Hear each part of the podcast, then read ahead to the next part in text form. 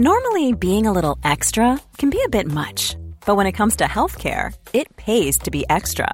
And United Healthcare makes it easy with Health Protector Guard fixed indemnity insurance plans. Underwritten by Golden Rule Insurance Company, they supplement your primary plan, helping you manage out of pocket costs without the usual requirements and restrictions like deductibles and enrollment periods. So when it comes to covering your medical bills, you can feel good about being a little extra. Visit uh1.com to find the Health Protector Guard plan for you.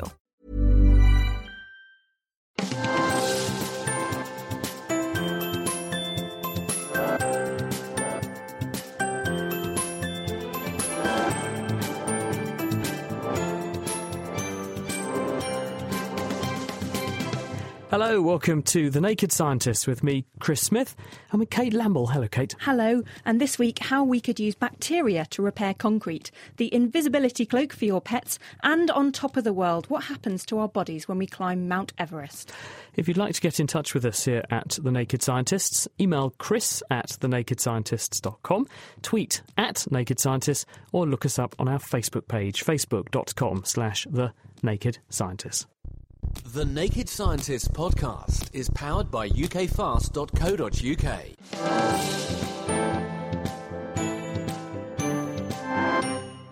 First, though, let's take a look at what's been happening in the world of science with Science News headlines. And kicking off, I've got a story all about eyes. One of the big goals of vision restoration is really how we can do gene therapy to stop degenerative diseases of the eye, which are very common. Things like retinal degeneration, secondary to macular degeneration, is a very common condition. Maybe 20, 30% of people over the age of 60 might be developing this.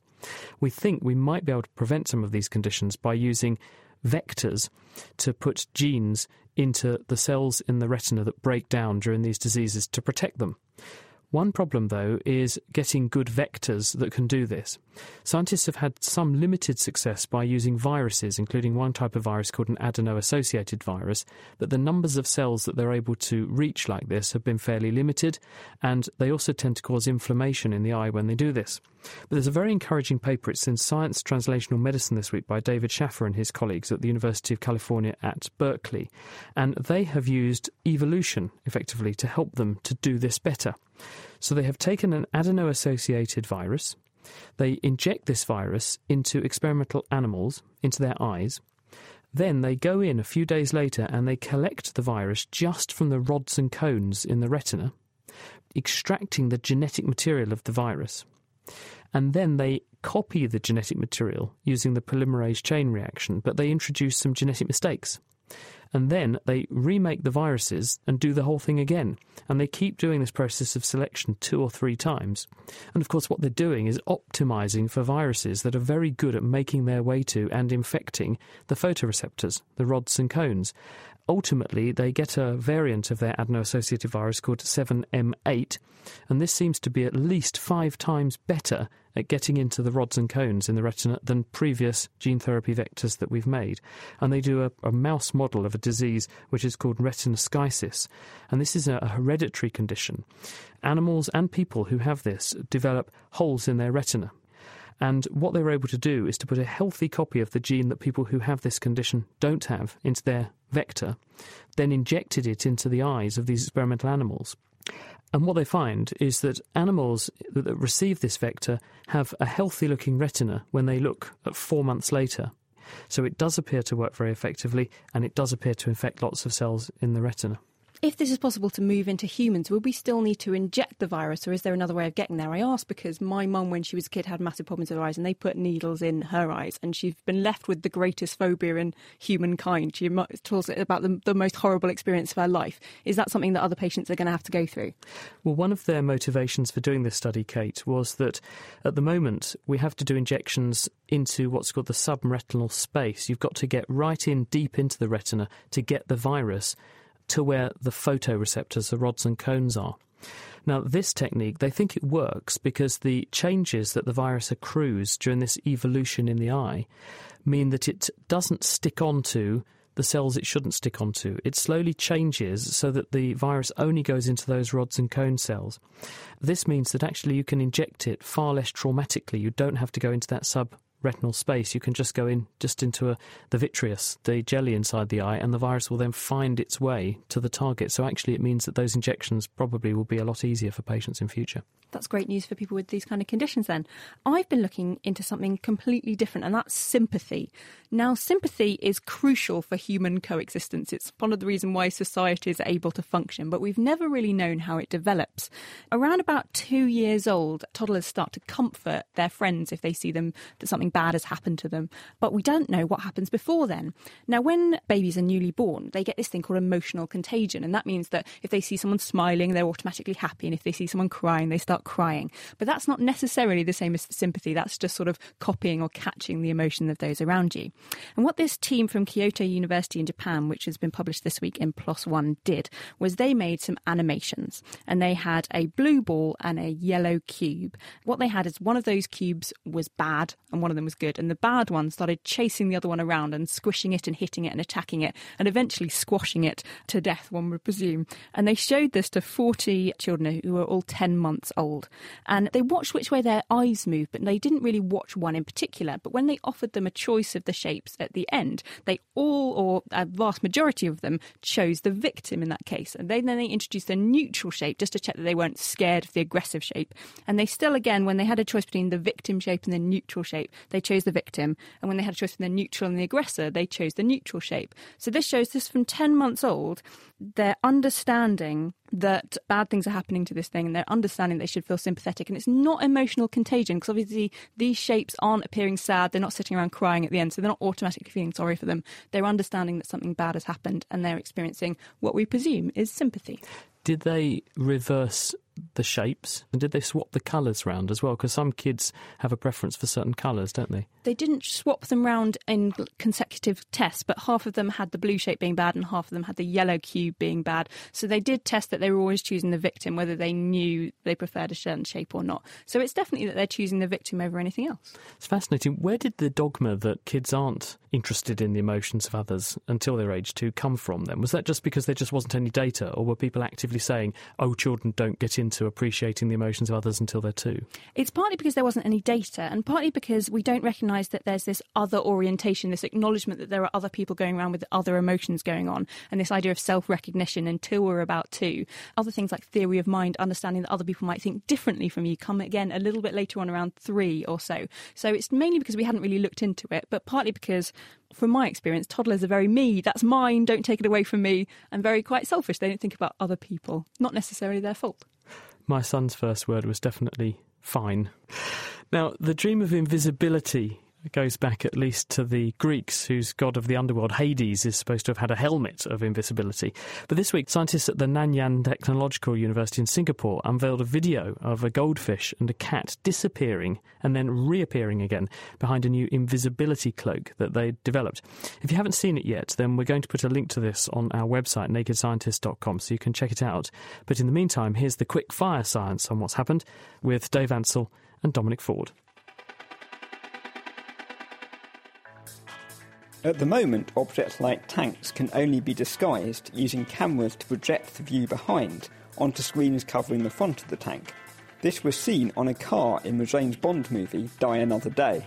However, this technology only works from one perspective, the angle the camera is facing. So if you spotted the tank from a different angle, it would distort and damage the illusion. But in 2006, British researcher Sir John Pendry came up with a way of bending light around an object to create a cloak which would make it invisible to the naked eye. However, when light waves are bent around an object, they have to travel further than the light unaffected by the cloak. This means the bent light arrives slightly later than it should, so the image isn't perfect. To correct this, the bent light waves have to appear to move faster than the unaffected light travelling in air, which is impossible with natural materials.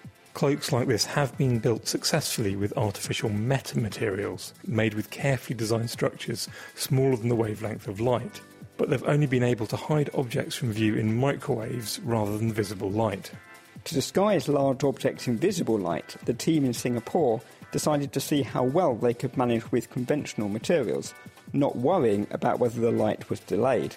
They use prisms of light in a hexagon or square which refract the light through one another around the object, so even if the object is a pet and moves inside the prisms, it looks like it's disappeared. This can still only be seen from a maximum of six angles, but the hope is that they will be able to increase this by changing the layout of the prisms. They've managed to hide goldfish and even a cat in a real life environment and hope it could be used for surveillance and even entertainment.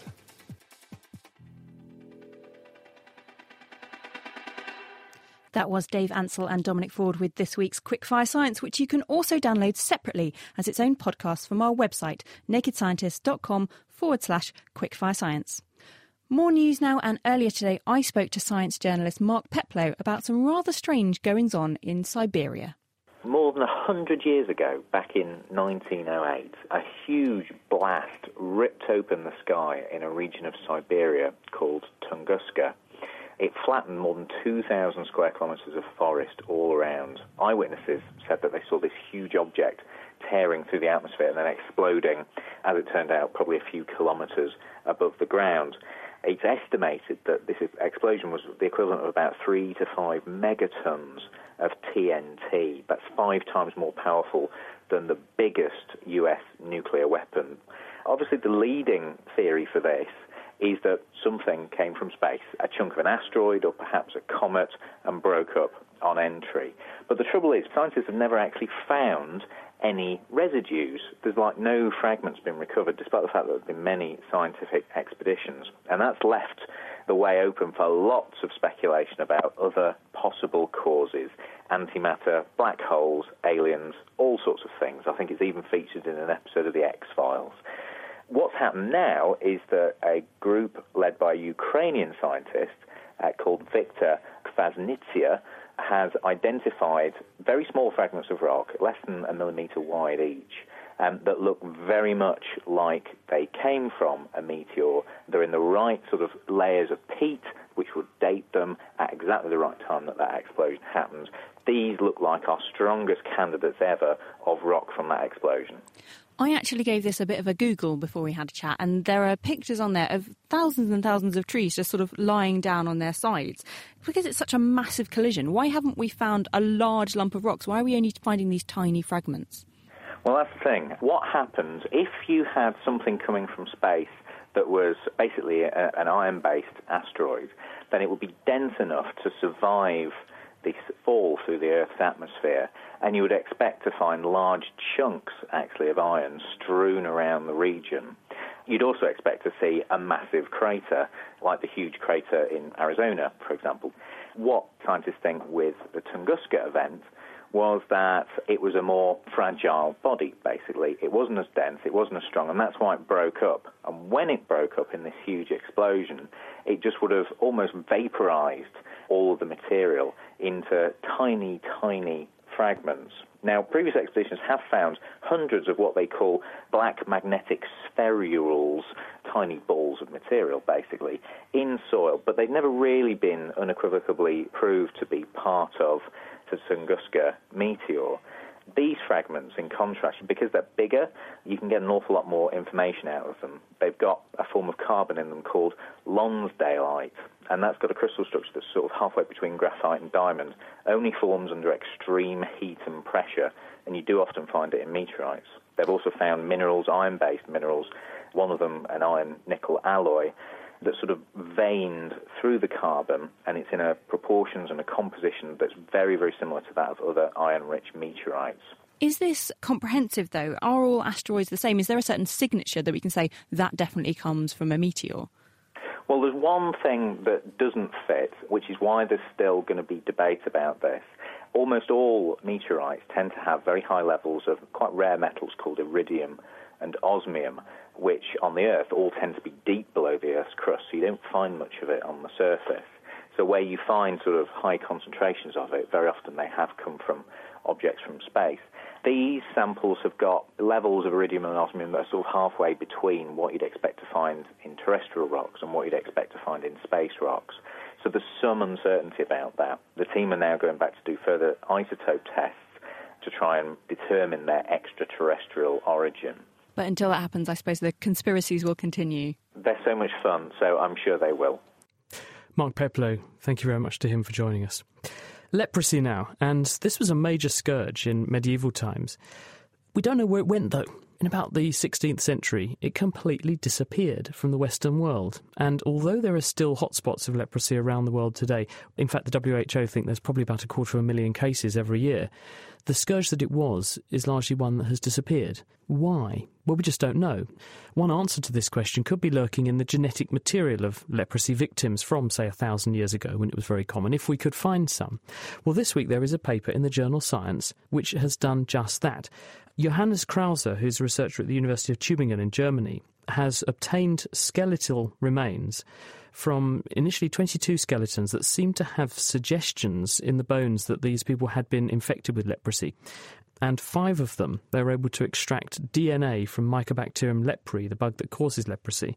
And they have got such high quality genetic information from these skeletons that they have been able to completely genomically sequence the mycobacteria that these individuals must have had maybe more than five, six, seven hundred years ago. And they have rebuilt the genome and directly aligned it with the genome of the leprosy cases that we see today. So they can ask the question well, was it different then, making it much more common? compared with today? The answer is no, it is not. It is almost identical compared with today. There was one other interesting item that emerged, which is that when they compared modern day American uh, cases of leprosy with strains that were in these individuals from hundreds of years ago, there, it strongly suggests actually that Europe and probably Britain gave America leprosy. I was actually looking at some photos today of one of the last ever leper colonies in China, and it's odd that it seems so rare now, even in parts of the world, the Chinese countryside, which is still developing. If the DNA and sort of the genetic sequence of leprosy hasn't changed, is it just the way we fight it? Have we got better at treating the disease?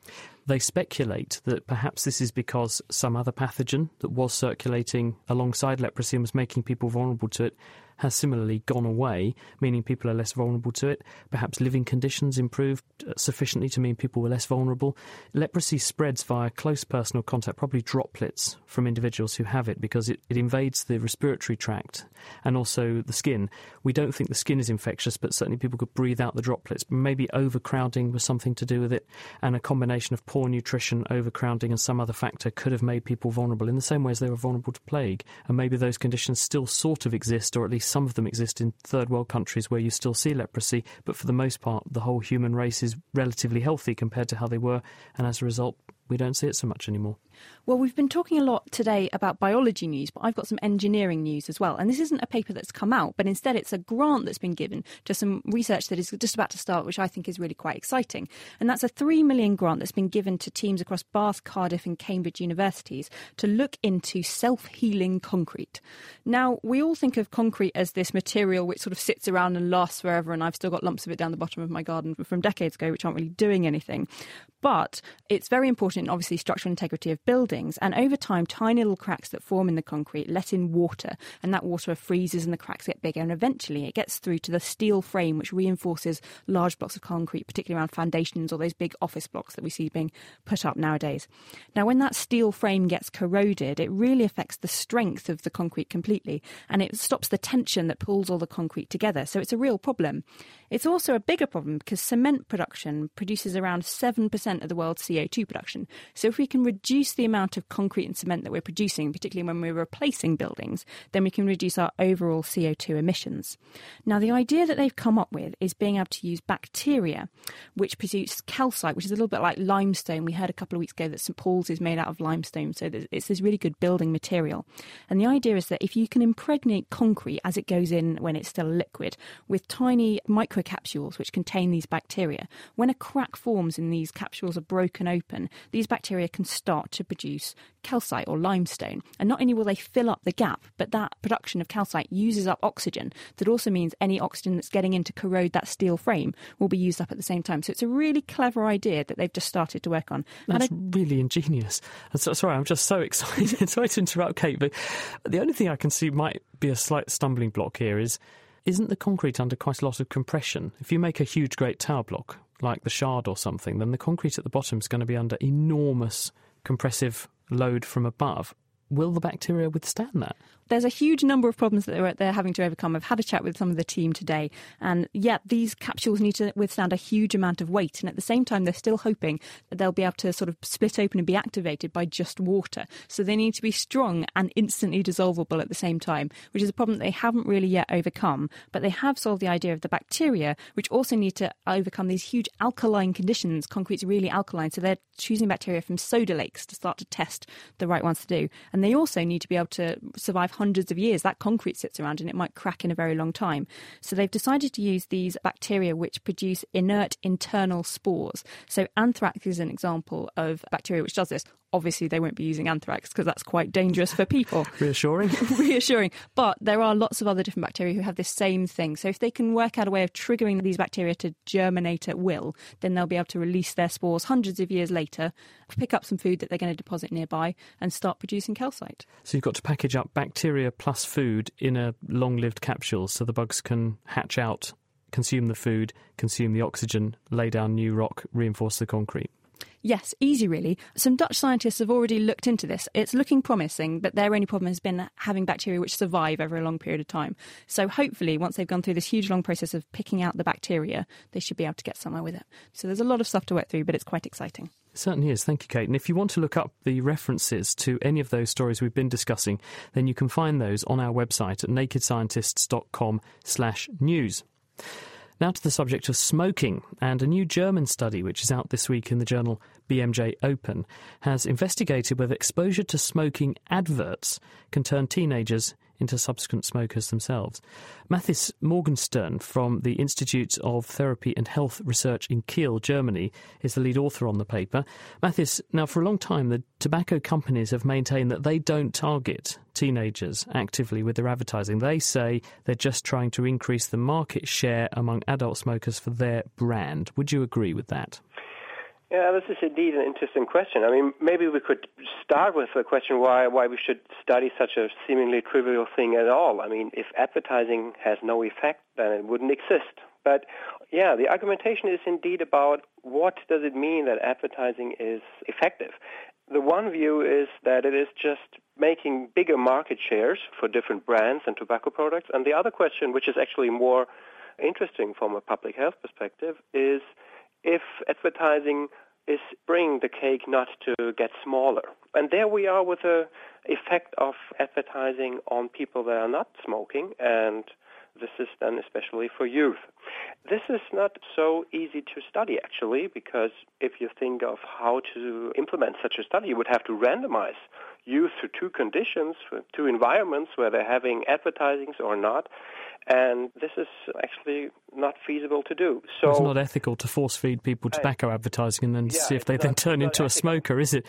I suppose that if you look at what the WHO have said, they have said that smoking is linked to cancer and heart disease and a raft of other disorders, and that advertising or direct promotion of it should be banned under certain circumstances. Some countries, like the UK, have been very good about this, and it's very hard to advertise smoking related products now. Other countries, like the US and certainly Germany, your country, is a little bit more relaxed. So I think if, if we had clear evidence that these adverts, in whatever form, are turning teenagers into smokers, then this would presumably be a nail in the coffin, or at least compelling evidence that they should stop advertising. Yeah, indeed. I mean, our study is not the first and the only study on this subject. There is indeed a lot of evidence on the effects of advertising on youth, but the problem may be on transferring this information to those who um, decide on the priorities of interest. I mean, Germany, in fact, has ratified the Framework Convention on Tobacco Control, the FCTC of the WHO. There would actually be a lot of reasons also in Germany for banning tobacco advertising, but it's not in plan. So, how did you actually do your study and what did you test? A good study design would be an experimental design, but what we are doing here are uh, so called observational studies. So, we are predicting youth behavior. And what we did is we surveyed about 3,000 youth in 2008 on their smoking status, and in addition, they also measured exposure to tobacco advertising. This was done by images of tobacco ads. And they also asked a question about non tobacco ads, which is the added value also of this study the question how specific the advertising behavior link is. So we have exposure to tobacco advertising, exposure to non-tobacco advertising, and smoking status at baselines. And then two and a half years later, we looked at who has become an established smokers of those who never smoked before. And then you're able to compare what was the rate of exposure to advertising when you first surveyed them with what happened two and a half years later. Yeah, I mean, the exposure to advertising, we only assessed it at baseline. And then we could see can the inter-individual differences in exposure predict initiation of established and daily smoking. And this over and above other known risk factors. So keeping all these other risk factors constant, is there some predictive value of this exposure? And indeed, we found that quite robust relation. If you look at those in the lowest part of the exposure area, this was about 4 to 5% daily smokers, and this went up to about 12 to 13% daily smokers in the group of high exposure. Does it matter what fraction of the advertising is tobacco smoking? Or is it just total exposure to tobacco adverts that determines whether someone has a higher or lower risk of turning into a smoker? Point you could argue here is that those kids that have high values on the tobacco advertising exposure, these are just kids that have high exposure to advertising in general. But what we could show in this study was quite clearly that there was absolutely no relation to exposure to advertising in general to smoking behavior. It was only the exposure to the tobacco advertising. Some would argue, I suppose, cynics, that uh, this is sort of what they would dub research into the blinking obvious because we know, as you started out by saying, advertising must work because for companies to spend the amount they do on it, they must have evidence that the ends justify the means. So, what do you think this adds, and where should we take this next?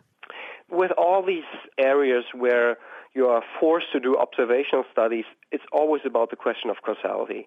If you look, for example, at the relation of smoking and lung cancer, there's no experimental evidence, but no one would ever doubt about the causal causal role of tobacco smoke on lung cancer.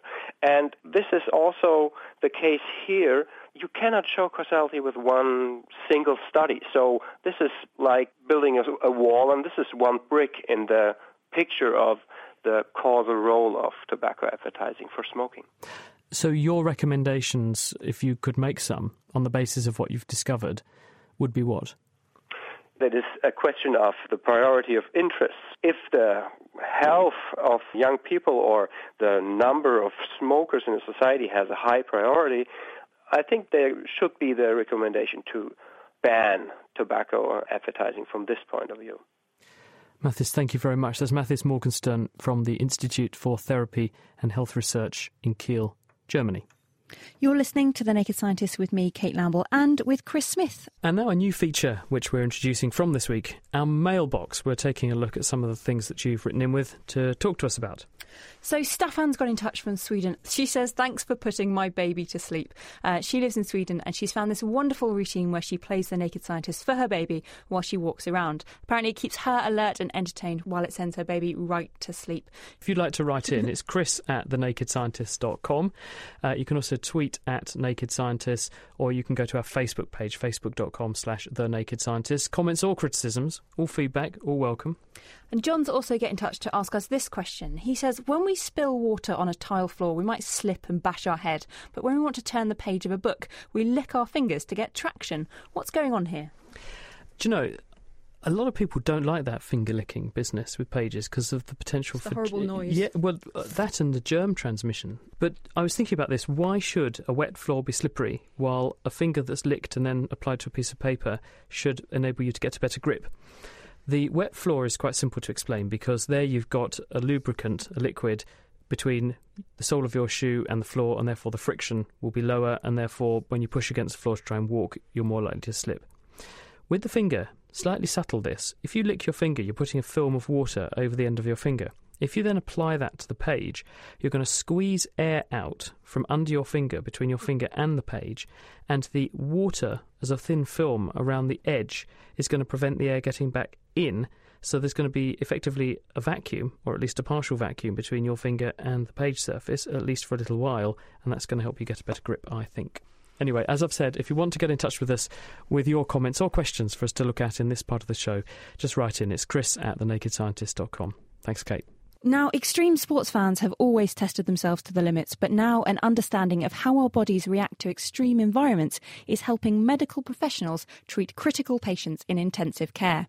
Throughout the rest of the show, we'll be talking to a range of experts to find out how the likes of mountaineering and freediving are helping us track the limits of human survival.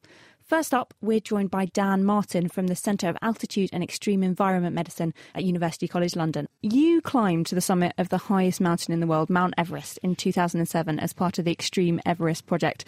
Now, apart from making me incredibly jealous, what can we do on that mountain that can give us an insight into how our bodies change at altitude? Well, the purpose of going there in 2007 was to look at how volunteers adapted to the very low levels of oxygen, not only going up the the mountain, but also coming to base camp where we had a big laboratory set up because we wanted to see if we could pick out physiological mechanisms that would determine who would do well and who would do less well at altitude.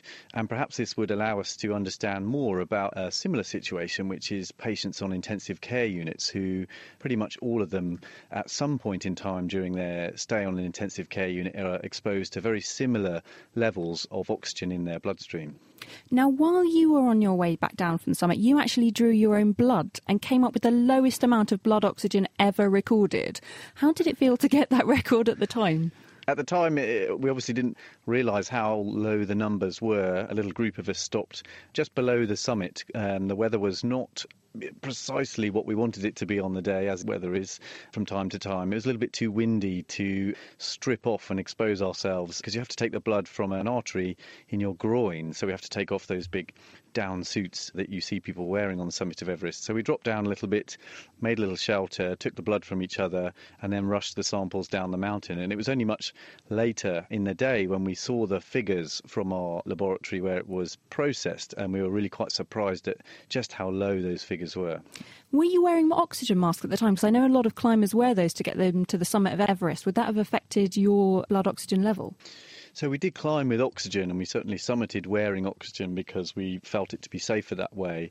But when we came down to the shelter where we took the samples from, we took the oxygen off and then sat and rested for about 20 minutes, half an hour to ensure that the oxygen had flushed out, if you like, of our bloodstream. And then we took the samples. You were talking a little bit earlier about how different people physiologically react to the altitude. If you had the lowest amount, does that mean that you reacted worse to other people? And why might that be?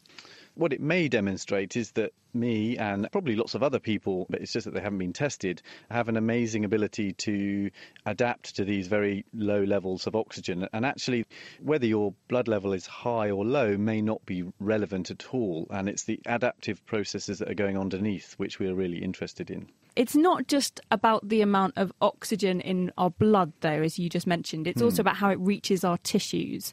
How does that change at altitude? How do we know how much oxygen is actually getting to our tissues and how effective that system is coping with the altitude? In 2007, we looked at a lot of the processes which govern what we call oxygen delivery. So, how much oxygen leaves your lungs and your heart and is pushed around your circulatory system to the tissues which require it.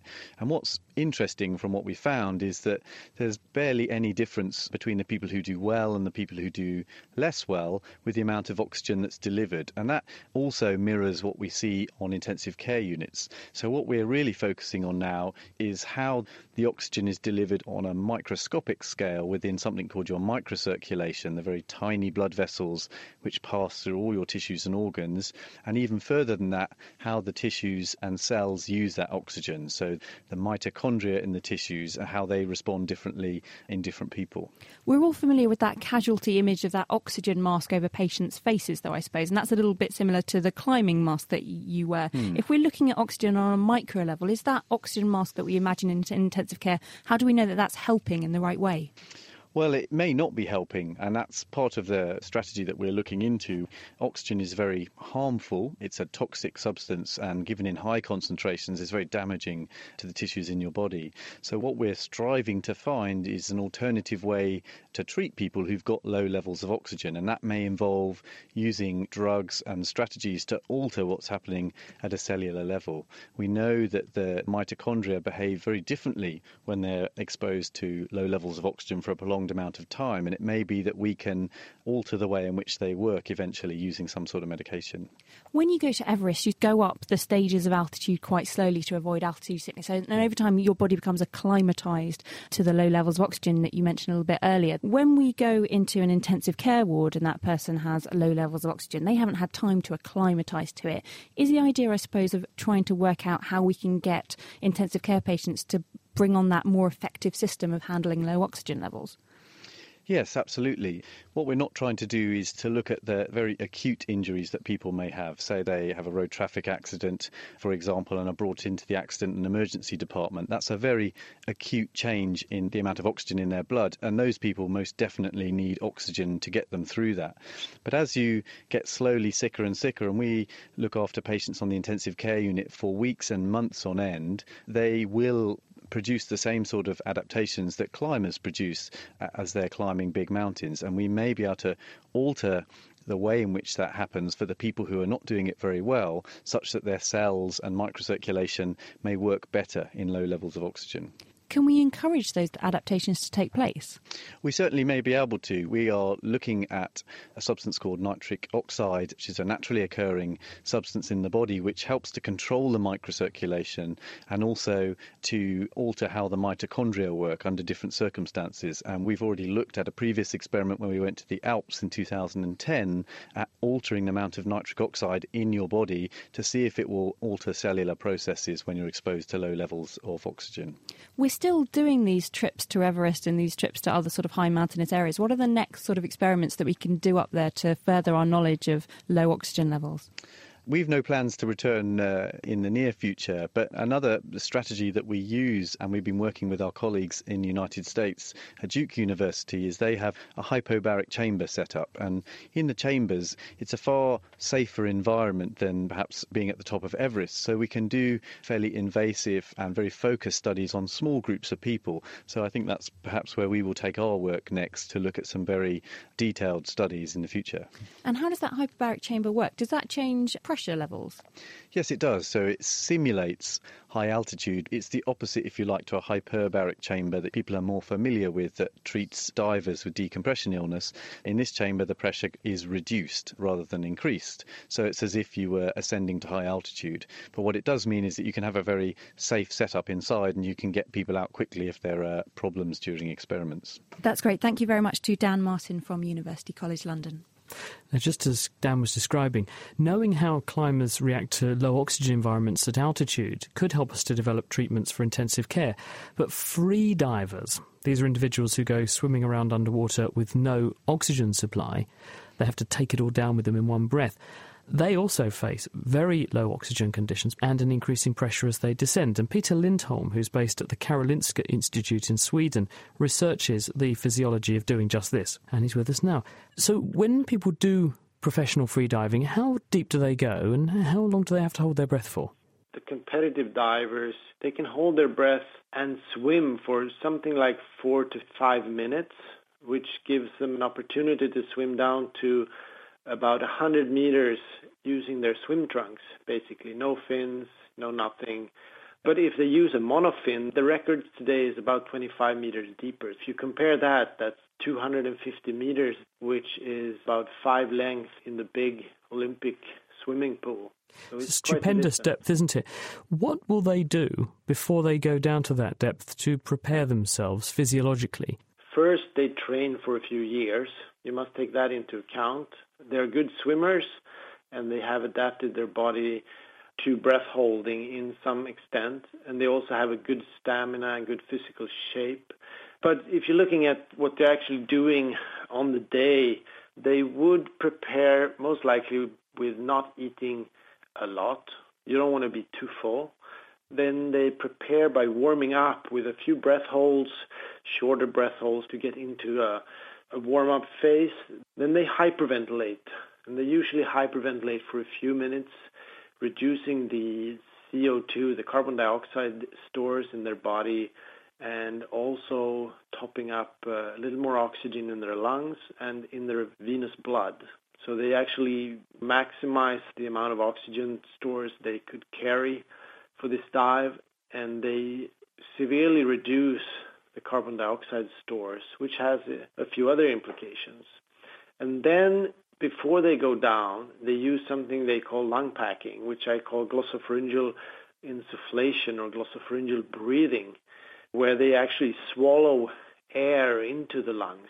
You can learn this maneuver and you swallow air into your lungs and you can actually pack this air down. And the best divers pack 50% extra air into their lungs compared to what their full lung volume would be without this technique. Does that not have a consequence for it makes them a lot more buoyant? Yes. So depending on what depth you're looking at, if you're looking at a shallow dive, you know, snorkeling around in five to ten meters, you don't want to be too buoyant. But if you're going for 100 meters or deeper, they use lead weight. So they usually buoyant themselves so they somewhere half down, they actually become uh, negatively buoyant. So they actually can sink down to the bottom. And then they have to swim up, and they're very heavy because the air is compressed at depth. So they actually become very heavy. And when you swim up, it's a tough swim in the beginning, but air will then expand and it will give them great buoyancy in the end. The buoyancy at the end is a safety factor. It's good to be buoyant. If you're tired or if something happens, you want to pop up. Can we just return to the point you made about carbon dioxide first? Because you said there are some other manifestations in the body. When a person hyperventilates, they feel quite giddy. Is that sensible when you're going to be diving to more than 300 feet underwater? If you hyperventilate regularly, like the divers do when they prepare for these dives, the brain adapts somehow, so they're not so giddy. But there are some other problems, and actually they can get giddy at depth because of nitrogen narcosis, but that's another issue. If you had anything more about the carbon dioxide, it comes with a certain risk too, because if you do this, you might not have the problem of being giddy if you are used to it, but it takes out the respiratory drive, so you might not feel the same urge to breathe as you would holding your breath normally. And this, of course, means you may not notice that you're becoming extremely low in oxygen, and you may not know when's the right time to surface. Exactly. If you swim to 100 meters, you need to swim another 100 meters up. So if you would just continue, continue down and not look to get up, you would probably reach 200 meters, right? So the divers have to decide to turn, not depending on the carbon dioxide signal or the respiratory drive or the urge to breathe, they have to decide that yesterday or last week I made 99 meters, I came up, I felt good, I feel strong today, I'll try 100 meters. And at those stupendous depths and therefore pressures, because every 10 meters of water is 10 times atmospheric pressure, isn't it? So that's a huge amount of pressure. This will significantly squeeze the volume of air in the lungs down. Does this mean more oxygen is going to dissolve in the blood?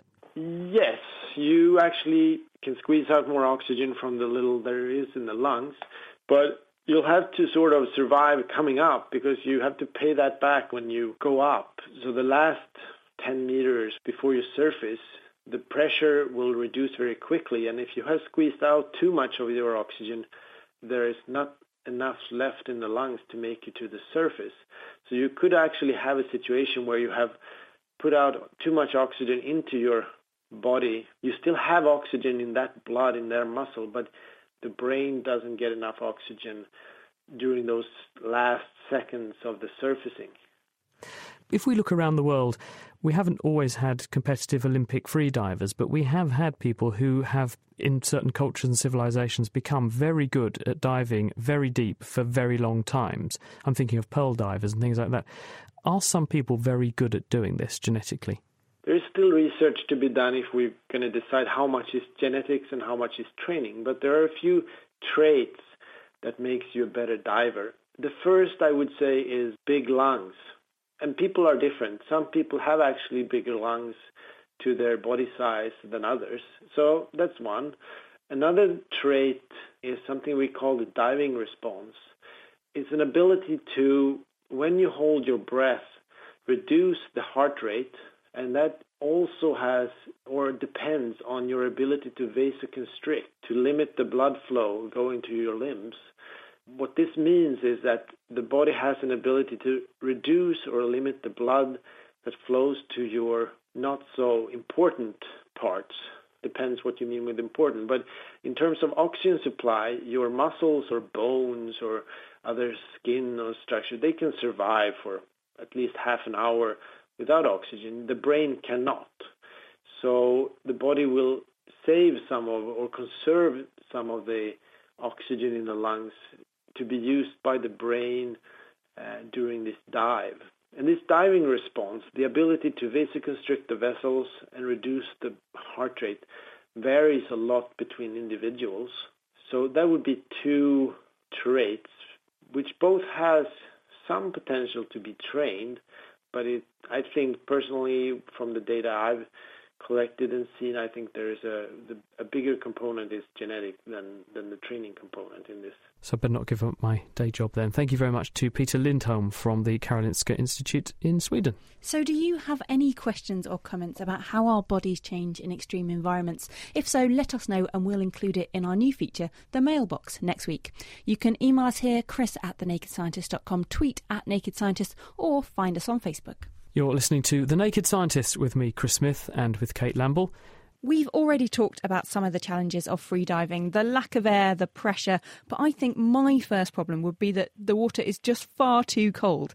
Now, Heather Lunt from the University of Portsmouth investigates how the body responds to immersion in extremely cold water. Hi, Heather. Hi. So, Heather, I at primary school used to have to swim in an open air swimming pool that had no heating, and I was regularly hoiked out of my swimming lessons because I just turned blue in the face. So, what happens to people like me who get put in incredibly cold water? Well, firstly, when you uh, go into cold water, you can expect that uh, you'll have this large gasp, uh, followed by very fast breathing, uncontrollably fast breathing, so you can't talk, and a really high heart rate. Now, we call this the cold shock response. And this is what happens in the first couple of minutes of being in cold water. And I suppose that's not very helpful. As you gasp, well, that cold water is going to be able to rush into your lungs. Is that anything, something you can learn to control? Well, it's something that we can habituate to, we can get used to by repeated immersion in cold water. But really, the idea is that we should, where possible, enter uh, water slowly so that we reduce this cold shock response and I know this advice sounds a bit pedantic when you're on dry land, but try not to panic and just keep your airway above the, the water level. In a longer term, when you're sort of stuck in the water after that initial shock, what happens then? You've got over this uh, cold shock response. It takes about two to three minutes for your breathing to calm down. We start to see a gradual cooling of the body. Uh, it takes between three to 30 minutes and is really dependent on a large number of factors, such as the water temperature that you're in, the amount of body fat that you have as well. And also, you get what we call a cooling of the nerves and muscles, and so you start to lack the ability to move your fingers and toes in a coordinated fashion. What do we mean when we talk about extremely cold water? How cold are we talking that it starts to become dangerous and we start to lose this feeling and our ability to keep afloat? When we talk about cold water, we're talking from normal sea temperatures. Around the UK, standard sea temperature in, in summer would be between 15, 16, 17 degrees. We class that as cold. But we often see swimmers going into open water pools, into Lidos at much lower temperatures. I personally swim in Lidos and I can guarantee that it is personally freezing. And I find it a lot harder to swim outside in those cold temperatures. What, what point does it become dangerous and it affects our ability to swim? We regulate our body temperature around 37 degrees Celsius, and we will vigorously defend that. We have what we term a clinically low deep body temperature at around 35 degrees Celsius. But long before we reach that low body temperature, the muscles and nerves of the arms will start to cool to the point where we're not able to coordinate action to swim. We then start to lose our coherence, and gradually, as we cool to around 30 degrees, we become unconscious, and after that point, death will ensue. What about some people who are more vulnerable to being cold than others? If I go in the swimming pool, I usually last about 20 minutes max, whereas my wife, my daughter, who's you know tiny compared with me, they can spend all day in there. Are there some people who are more vulnerable to being cold immersed than well, others? Um, c- certainly, uh, body fat is an indicator. The insulative layers that you have will reduce the rate at which you cool.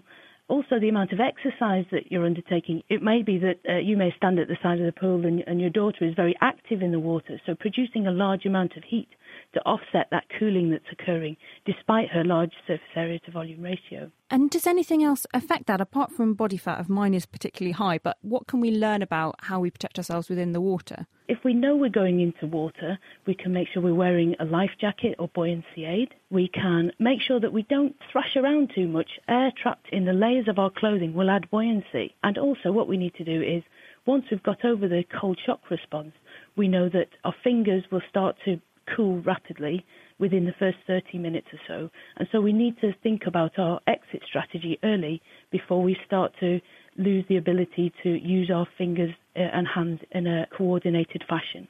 So, if you are dumped in cold water, is it better to try to swim to stay warm, or is it better to stay still and get a sort of bubble of warm ish water around you Now so you lose heat less quickly? That's a million dollar question, and that's still ongoing in terms of research.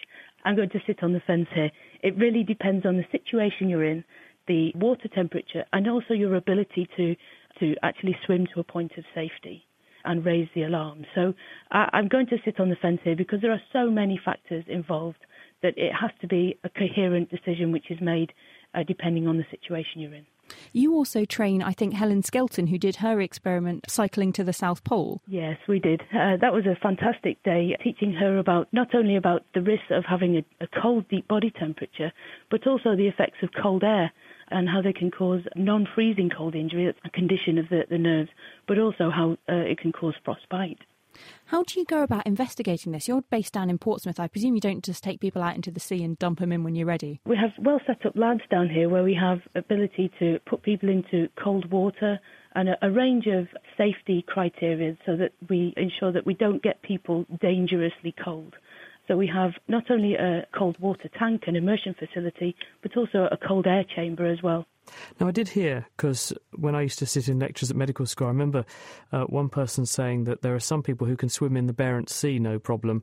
There are others that are far less resilient. And there was something special about those individuals. They didn't open up their blood vessels again when they got very, very, very cold, because there is this paradoxical you let loads of blood flow into your tissue when you get very cold, don't you? Yes, we, we do have what's called a hunting response. So we have investigated this to some extent where we uh, find that when the tissues become very cold, particularly in the, the fingers, we find that the arterioles, the blood vessels, are paralyzed and the blood vessels are gradually opened and so release blood back into the tissues, rewarming the tissues of the of the hand. But then once the hand is warmed slightly, this then means that the muscles around the arterioles are able to contract again, causing that reduced blood flow again. And it, it's really it's supposed to be a protective mechanism to prevent local damage to the tissues occurring from being too cold. We've been talking with Dan and so forth about applications to a medical sense from what we're learning about this extreme environment, as well as understanding how we can save ourselves if we accidentally find ourselves in a very cold water environment. How can we else can we apply this? Well, there's recent evidence within the, the medical literature, which I'm by no means an expert in, but they've shown that selective brain cooling can help with survival through operations. So making people cold slows down the rate at which the cells of the body use oxygen and so buys them time that certain operations can be undertaken and they have fewer problems upon recovery from their operation by making their deep body cooler. Thank you so much to Heather Lunt there from the University of Portsmouth. And finally, Hannah has been breaking down this question of the week. This week, we send our searching eyes to ponder our emotions. Hello, my name is Claes. I'm from Sweden. What is the physiology behind emotional breakdown? Everybody has had the feeling in traumatic situations of getting all choked up, voice breaking, and tears welling up. What is happening in our bodies during such occurrences? So, what's going on in our bodies and brains during an emotional breakdown? And why is it that sometimes we can have such strong emotional reactions to things? Hi, I'm Joe Herbert and I work in clinical neurosciences at Cambridge. So, why do emotions take over? Well, they take over because they're so important. Because it ensures that things that are good for you arouse positive or pleasurable emotions and are therefore preferred, whereas the opposite applies to things that are bad for you, which give rise to negative emotions. But secondly, it acts as a vital part of social communication. It recruits others to help you or join in, and recognizing emotions in others is an essential ingredient of good social relationships. And are there specific hormones or parts of the body involved in such emotional responses? Your whole body takes part in emotions, including two rather special hormones. Adrenaline, which Americans call epinephrine, surges out when you're frightened or excited and makes your heart beat faster and your breathing become deeper.